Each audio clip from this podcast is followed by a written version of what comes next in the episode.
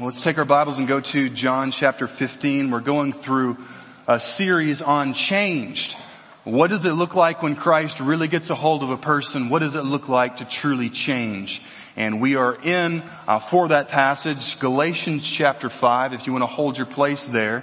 And we begin to work through that and we've come through what the Bible calls the fruit of the Spirit. It's a way of saying this is what God does in a person when God takes over their life. And we praise God that we're seeing life change in Rocky Mountain Baptist Church. Amen. Let's give Jesus, amen. Yeah. Because as we say many times, it's, it's one thing if we have, if we have big budgets, if we have beautiful buildings, if we have great instruments, all of those things are tools, but if we don't see, see people's lives getting changed, then really it doesn't matter a whole lot. And we praise God for your faithfulness in reaching out to your friends and family. So let's go to John chapter 15. We're going to talk about joy today. And this is what Jesus says in a long speech he's giving to the disciples about being plugged into Him, being connected to the vine. And he says in verse 10 in chapter John, in John chapter 15, if you keep my commandments, you will abide or you will remain or live in my love, just as I have kept my Father's commands and abide in his love. These things I have spoken to you that my joy may be in you, and notice this, and that your joy may be full. You see, according to Jesus, commandments Yes, commandments have everything to do with love. And most of us when we were young and our parents gave us commands, we thought that they were just killjoys. We thought the reason why mom says not to do that, the reason why dad says stop, is because they just don't get fun. Until we later realized the reason why our parents gave us, and teachers as well, commands was because there was an undercurrent, a foundation of love. So what Jesus is saying, and I'm just gonna go ahead and say, I'll take what Jesus says and go with it, alright? Like I'm just, I'm just gonna put everything there. And here's the thing, if you're not a Christ follower this morning, if you know that you've not been saved, we're glad that you're here, right church?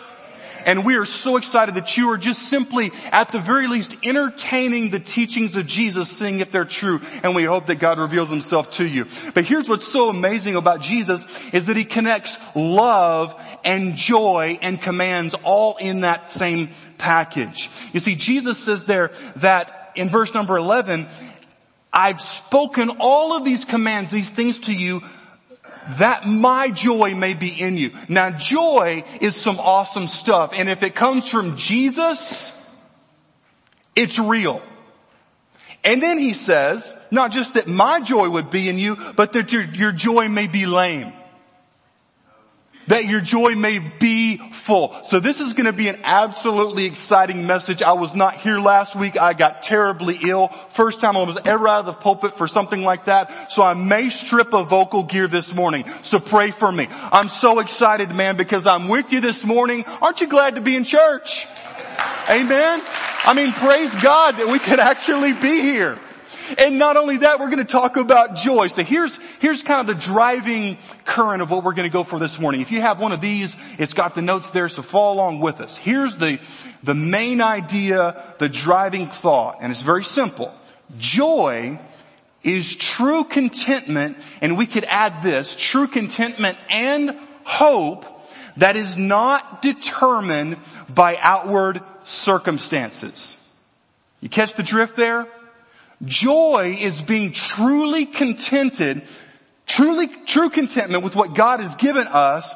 And there's also hope, but it doesn't depend on outward circumstances. You see, for some of us, we can have good days. Some of y'all, you wake up, woo, great day. That can change, can it? I mean, a good day, a good day can turn into a bad day very quickly. This past week I went to, um, since I'm so health conscious, I went to get some um, fast food this is a while back, and, I, and I'm coming through through the fast food, and, and this never happened before to me in my whole life. The lady who is taking my order there, I'm about to pick up the food, she looks at me, she says, I'm gonna get you. I thought the same thing. And then she looks at me, she said, no, I'm gonna get you. Now if you've ever been told that by a woman who looks like she's all business, at a drive-through. I did not think I was trained in martial arts. I did not think that I had a Glock in the center console. All I could do was go, me? And she'd go, I'm gonna get you. I was terrified, man. I was like, what did I do to this lady? And I said, me? Uh, uh what, what? And she goes, so I'm not gonna get you. I'm gonna get him. And there was a guy on the other side of the car and you knew he was in trouble. He does one of these things, right? And then I, will just like, just keep the credit card and drive away. Just keep the credit card and drive away. But man, how quickly it was. I was like, I'm going to get me some good nasty fast food and how quickly that changed. The reactions. And what happens so often with us is, if you have your outline, notice we confuse joy with good circumstances, things that happen to us. A lot of people think that joy is something that you work yourself up into feeling. Now I know some of y'all, you're here at church, you're like, I'm at church, I'm supposed to be happy. Okay. Joy is not that feeling you get when you see someone who seems extremely happy to the point that you just want to slap them. You don't feel good. You don't feel joyful. You don't feel happy, but you say, I should probably be like that person. Joy is not you just trying to listen to the eye of the tiger and say, I want to be like that. I want to be happy, happy, happy. That's not joy. Joy is not us trying to work ourselves up to feeling something. Joy is not circumstantial happiness.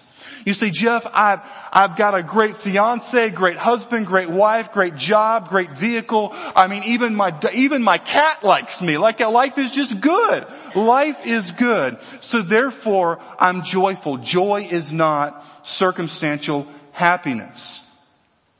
Joy is also not a fleeting emotion. In Mark chapter 4, Jesus tells a story about a sower that goes out and he's sowing, he's throwing these seeds that are going to take root. And there's this one that comes on rocky ground. There's just a small amount of soil and he says it quickly springs up, but then the sun scorches it. He says these are people who hear the gospel and they quote, have no root in themselves, but endure for a while when tribulation or persecution arises on account of the word, immediately they fall away. And Jesus says they receive it with joy. It's kind of like you show up at church, you, you, you say, I may be a little bit behind the eight ball on the Jesus thing, but are you kidding me? Are you saying that I can have forgiveness for my sin? That God's gonna truly love me? That I'm gonna get saved from hell? Go to heaven? Man, this is, this is a better deal than El Rio on Fridays. Four ninety nine in a drink, one through seven. Like this is awesome. I get some of y'all are gonna go there like on Friday, right? Like this is so great. I can't believe. Follow me. I can't believe what I get out of Christianity. Jesus says that's not true faith. That's not true joy. It's simply looking for a good bargain to say, what can I get out of God? It's looking at God and saying, wow, all I have to do is put in the 25 cents of quote my faith and no I don't just get one Coke. I mean, all of them pour out. Jesus is saying that true joy and true faith is not looking at God and saying, look at what I can get from you. You see, joy, most people today, they don't understand it. They don't get it. The apostle Paul says in 1 Corinthians 15, 19, he says that if in, if in Christ we have hope in this life only, we are above all people to be most pitied. What it means is that if Jesus really didn't rise from the dead and this life is all there is, it means that people who follow Christ, loser. It means that you have no hope. And so therefore, if you are a follower of Christ and your joy comes from Jesus, but people around you don't understand Jesus, it means that most people are not going to understand it. But what most people will understand is what we could call false channels of joy. You know, most people today, they're going to look for something in life to make them happy, right? Is that some people or really is that all of us? Like everybody's wanting to be happy. The choices that we make are to make us happy. Even someone who takes their own life, they do so with the mindset that if I take my life, I'm not going to have to deal with the pain of life. Death is going to be easier than life. So therefore, even in instances of self-harm, there is the quest for joy and happiness. There's a king named Solomon, and he had every option you can imagine. He tried to go to everything to find satisfaction in life. In Ecclesiastes chapter 1, Solomon tried to, to have joy come from knowledge. He says in verse 17, and I applied my heart to know wisdom and to know madness and folly, and I perceive that this also is a striving after the wind. You see, for some people they say, well what's the point of life? How do you have a good and happy life? And they go down the academic road. They go down the knowledge road. But one thing that you know, the more you learn is really how jacked up people really are. You, you can say with some people that ignorance is bliss, which is not true. Ignorance doesn't help anybody. But for some people, the more you learn about history, you're like, oh my word, like, it's interesting, but I wish I had never read that to learn about what the Nazis did in World War II and the Russian pogroms against the Jews pre-World War II, to, to, to, read about the Crusades, to read about uh, the Armenian genocide that the Turks did. I mean, all of these things, it's just like this heavy weight of conscience. And really, the more you learn, the more knowledge you have, the more depressing life can really be. That's what's led some people to say, man, ignorance is bliss. Like I want to be like that guy who, he doesn't have a clue, he's just glad he has a snow cone.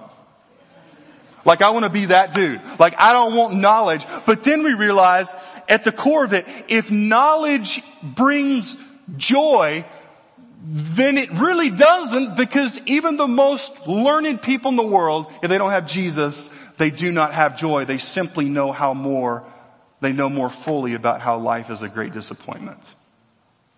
Then others say, well Jeff, I, I really, I actually get allergic with school and knowledge and books. What I like is a good time, entertainment. Well Solomon did that too.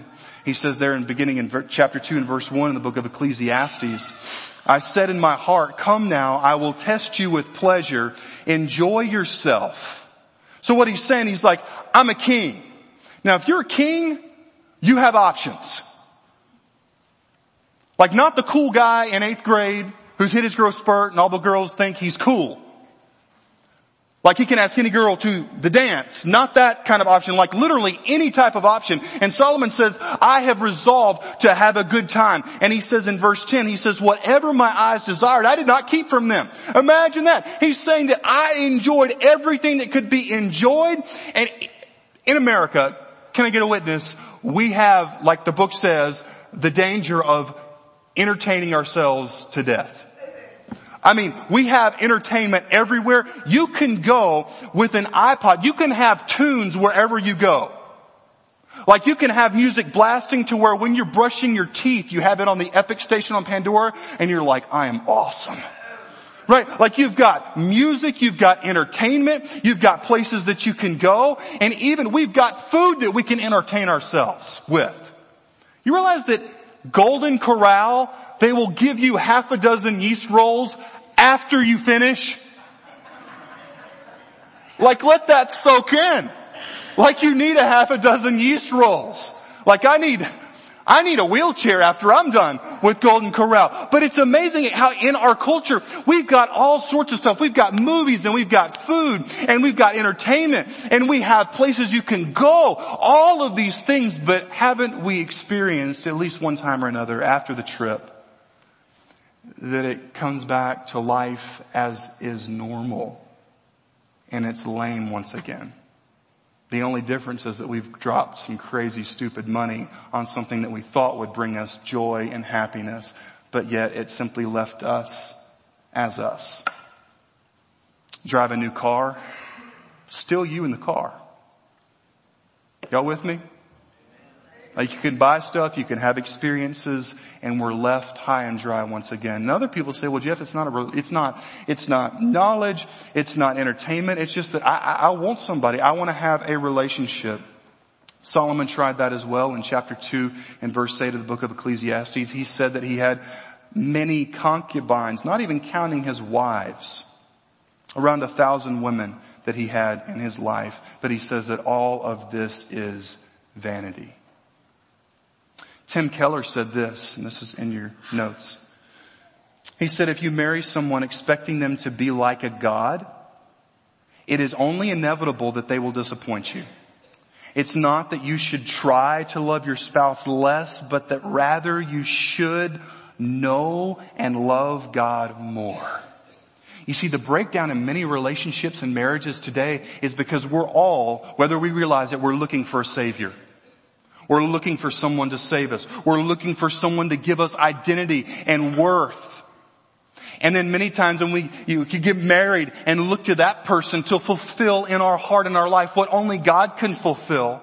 And then when the person doesn't act like God, or maybe they do and they try to micromanage your life, and real life hits, we become disillusioned and we say, well, I thought a relationship, I thought engagement, I thought a boyfriend, girlfriend, I thought marriage would bring joy and happiness, but it simply leaves us with more responsibility.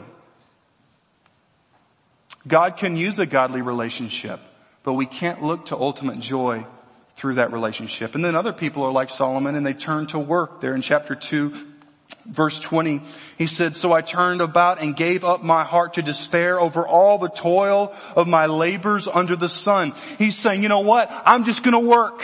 I'm gonna find value. I'm gonna find joy in work. And let me just say this, work is a good thing. Can I get an amen? amen. And for the basement dweller guys who will not work, get a job. Alright, for the glory of God and for your family and for your future wife. And we teach our girls, right, when a guy wants to pursue you, there's two J issues. One, do you know Jesus? And second, do you have a J-O-B? Because if mom is still, if mom is still paying for the dates at McDonald's, he's not ready for a full-time relationship. And all the parents said, Amen. So we should work. We should be diligent, but the danger, men or women, is for us to find our identity and our joy in our work or in our family. Now many times people, I've heard this said, you know what? My child is what gives me a reason to live. I want you to hear me very clearly. If that's the case, then you've made an idol out of your child. You have elevated a gift from God to the status of God because God is the one who should give us reason to live. And if your child becomes ill or God forbid your child dies and you have to bury your own child, it means that you have no more point, no more reason to live. And that's not the truth. The truth is that God gives us joy and blessings are simply things that He gives us on the side to in a certain sense, supplement the joy, but the joy doesn't come from children. It doesn't come from entertainment. It doesn't come from marriage. It doesn't come from work. When I was in Florida, we uh, camped out on this island. It was this island there in the Indian River, um, beautiful place. But what we didn't realize until the lights, you know, kind of went down, the sun goes down, is that rats were on the island. All right. If you have a phobia, I apologize if people running out the back, right? And we brought some wood, but we didn't bring enough to last the whole night. And there were palm leaves everywhere on the island. So when the sun went down, you heard on the palm leaves, this is going to freak some of y'all. Some of y'all are not even going to eat lunch. You're just going to go straight home and lock yourself in your room. You could hear the sound of little rat claws scurrying over the palm leaves. So we found palm leaves. Because when you made the fire big, the rats ran away. But when the fire died down, the rats came closer. And we stayed up pretty much all night trying to keep the fire burning. I thought about that. I said, you know, it's interesting that we wore ourselves out because we didn't have good fuel. A lot of us today looking for joy, looking for happiness, we use the wrong materials to try to create the fire of joy. We look to work, we look to people, we look to entertainment, we look to family to give us what only God can give us. You see, biblically, joy finds its root in hope. This is in Romans chapter 5. It finds its root in hope, where the Bible tells us in verse 3 of Romans chapter 5, not only that, but we rejoice in our sufferings, knowing that our suffering produces endurance, and endurance produces character, and character hope, some of y'all needed that word this morning. In verse 5, and hope does not put us to shame because God's love has been poured into our hearts through the Holy Spirit who has been given to us. It means that joy finds its root in hope. It means that when work goes bad, when there's no money for entertainment, that when marriage is a struggle, when entertain, all of those things, when they begin to crash and burn, it means that if you follow Jesus, you can look beyond that. And all of those trials, those struggles, the suffering can actually help you look forward even more to the hope of Jesus Christ. Romans chapter 15 verse 13, the Bible says, may the God of hope fill you with, here it is, fill you with joy and peace in believing so that by the power of the Holy Spirit you may abound in hope, meaning you may overflow with hope. Here's the thing. The reason why so many people in America are chronically, chronically unhappy with life is because we have looked to things that are not intended to give us ultimate joy, for ultimate joy. And when we are let down by those things, we crash and we crash and we crash. It's simply, Jesus talked about it in, in Matthew chapter 7. He says, I am the rock. If you build your house on me, yes, there will be storms that will come, but if you build it on the sand, when the storms come, catastrophe and collapse. See, Jeff, what is joy? What's well, charis in, in, in, Greek, and it means in a number of languages, um, you could express it to say, my heart is dancing or my heart shouts because I am happy. Listen, if you have been saved, if Jesus Christ has forgiven you of your sin, you have hope. Listen, and that ultimately, whether you lose your job, whether you lose your cancer, whether your friends and family walk out on you, you have hope that your sins are forgiven. Listen, and ultimately, Jesus will deliver you. Deliverance is coming. Jesus is allowing many people to walk through trials so that he may gain glory from that. And people may look at that and say there's a mighty savior because only Jesus could carry someone through that. You see, and we also have joy because the book of Revelation tells us that evil will be conquered and good, Jesus Christ will win. Aren't you happy? Ultimately, one day, you say, Jeff, man, I was raised in a crazy jacked up family. God has a plan in that. And one day, evil will be conquered for all. It'll be done. And the beauty is guess what? We know that. It's kind of like watching a movie with people. You've seen the movie. They're like, don't spoil it for me. Don't spoil it for me. And you're like, I just, right? You just want to, you just want to talk about what's about to happen. Cause you just, well, some of y'all that have the spiritual gift of irritation, you want to ruin it for them. But for some of you, if you like the movie, man, you're like, I can't wait to tell you what happens because it's so awesome. Listen, you can, when you tell people how it ends, you're not ruining the story for them. You may very well save it for them. Because a lot of people in America, they're looking at things that can't save. They're trusting in things that can't save. A job. A wife, a husband. They can't save. Jesus saves. And if you know that and you're trusting in that, you see the first few chapters of the book, it's rough and it gets rougher and it gets rougher and God intervenes time and time again in the Bible as almost as if to say, I'm still in control. Novel thought. And if he's still in control and he can use even the most brutal things for my betterment and for my joy and for his glory, that should give us hope in the middle of things that for somebody who doesn't know Jesus would evaporate their joy, steal their happiness in a moment. So we know what false channels of joy are. Where do you actually find joy in life? Number one, straight up, if you don't know Jesus Christ, there is no possibility for you to ha- truly have joy. You may be circumstantially happy, but going to hell, that's not a happy thing. Y'all alright? living your whole life and then at the end realizing that I've been a fool because I've gained the whole world but I've lost my soul, that is a horrific, terrifying, knee knocking together kind of phobia that should cause all of us to fear. The fact that we could be happy by the world standards but yet lose everything forever? That's why Jesus is so merciful when he warns us. And he tells us in Mark chapter 1 and verse 15. He says, the time is fulfilled. The kingdom of God is at hand. Repent and believe the gospel.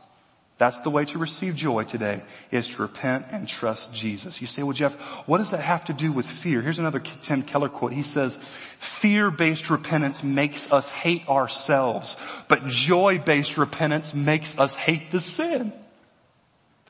God doesn't want us to hate ourselves. He wants us to hate sin. And the way that joy begins is if you're here today, you just commit your life to Jesus Christ. Stop trying to be good enough. Stop trying to, to, to measure up to something that you can never measure up to and receive the gift of Jesus Christ.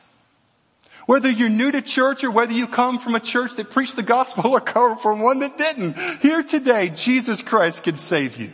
When we give this invitation here in just a few minutes, why don't you come forward by doing that saying, you know what, I'm not walking down magic steps to do some magic thing. I'm simply saying I'm ready to be counted to follow Jesus Christ. You see, joy comes from when you get saved.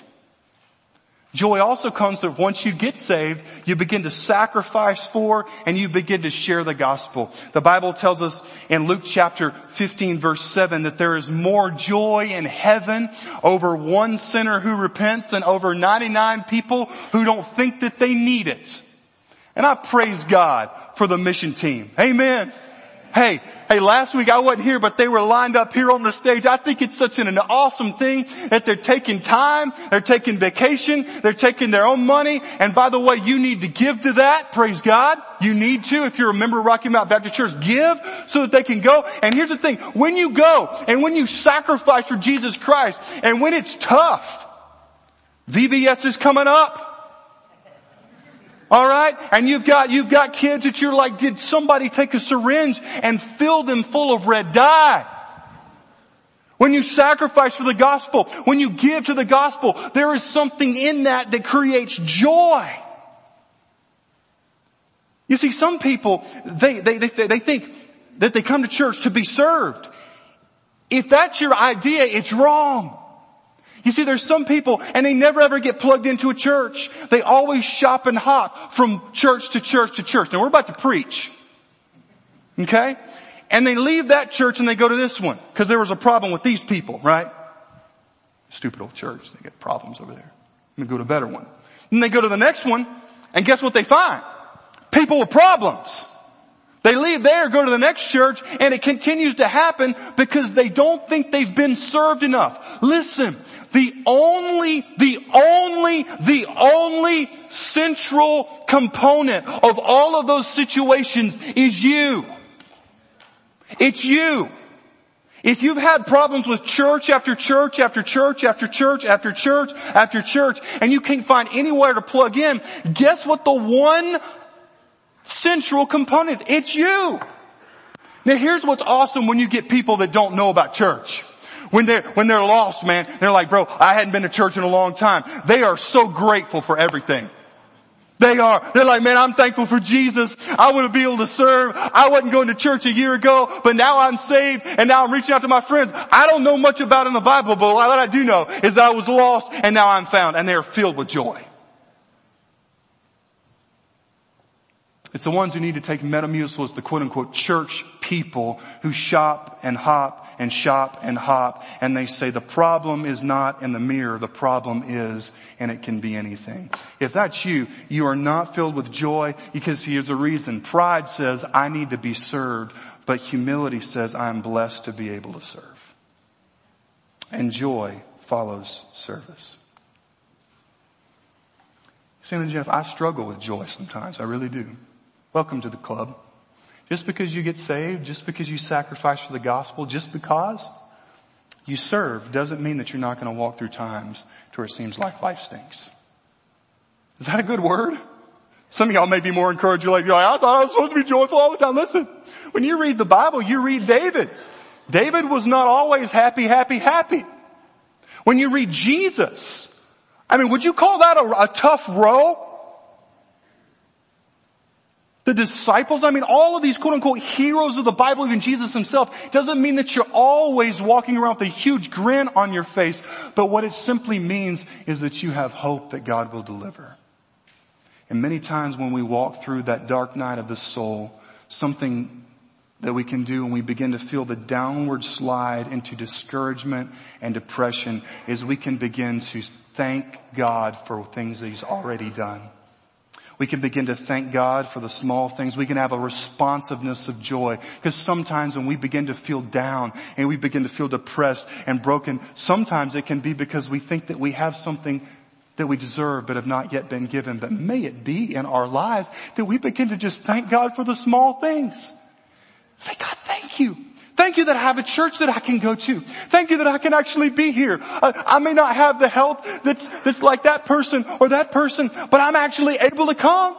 I'm actually able to understand and hear the gospel, praise God. I have a husband or a wife that loves me. I have a, I have a family I have a church family. I, know about Jesus. I'm able to have a mind that prays for missions. I'm able to have a, a, a body that can eat food. Praise God. This is a Baptist church. Come on. I have precious children and precious grandchildren. I know I don't deserve them, but God has given me to them. We need to begin to thank God to have a spirit of gratefulness because if we realize that we've been saved from hell, like Jonathan Edwards, man, in his sermon, in Sinners in the Hands of an Angry God, he says, you were like, you were like a spider that is held over a great inferno by one little strand. And if one of those flames simply licks up, the strand will be cut and the spider falls in the fire. Guess what people were doing when he preached that sermon? They're like hanging on to the pillars because they thought they were going to hell right there. Man, the fact that Jesus Christ has loved us and He knew that we would be messy. He knew we would be imperfect, but yet He chose to send Jesus. He chose to save us. He chose to keep us saved. Amen. All that. And some of us need to take some time to think back on what we were like and what we were into before Jesus came along. And here we are today. We are not perfect, but praise God, we're saved. And that just needs to create some thankfulness in our heart for Jesus. And we begin to thank and we begin to praise and show gratitude. Joy follows.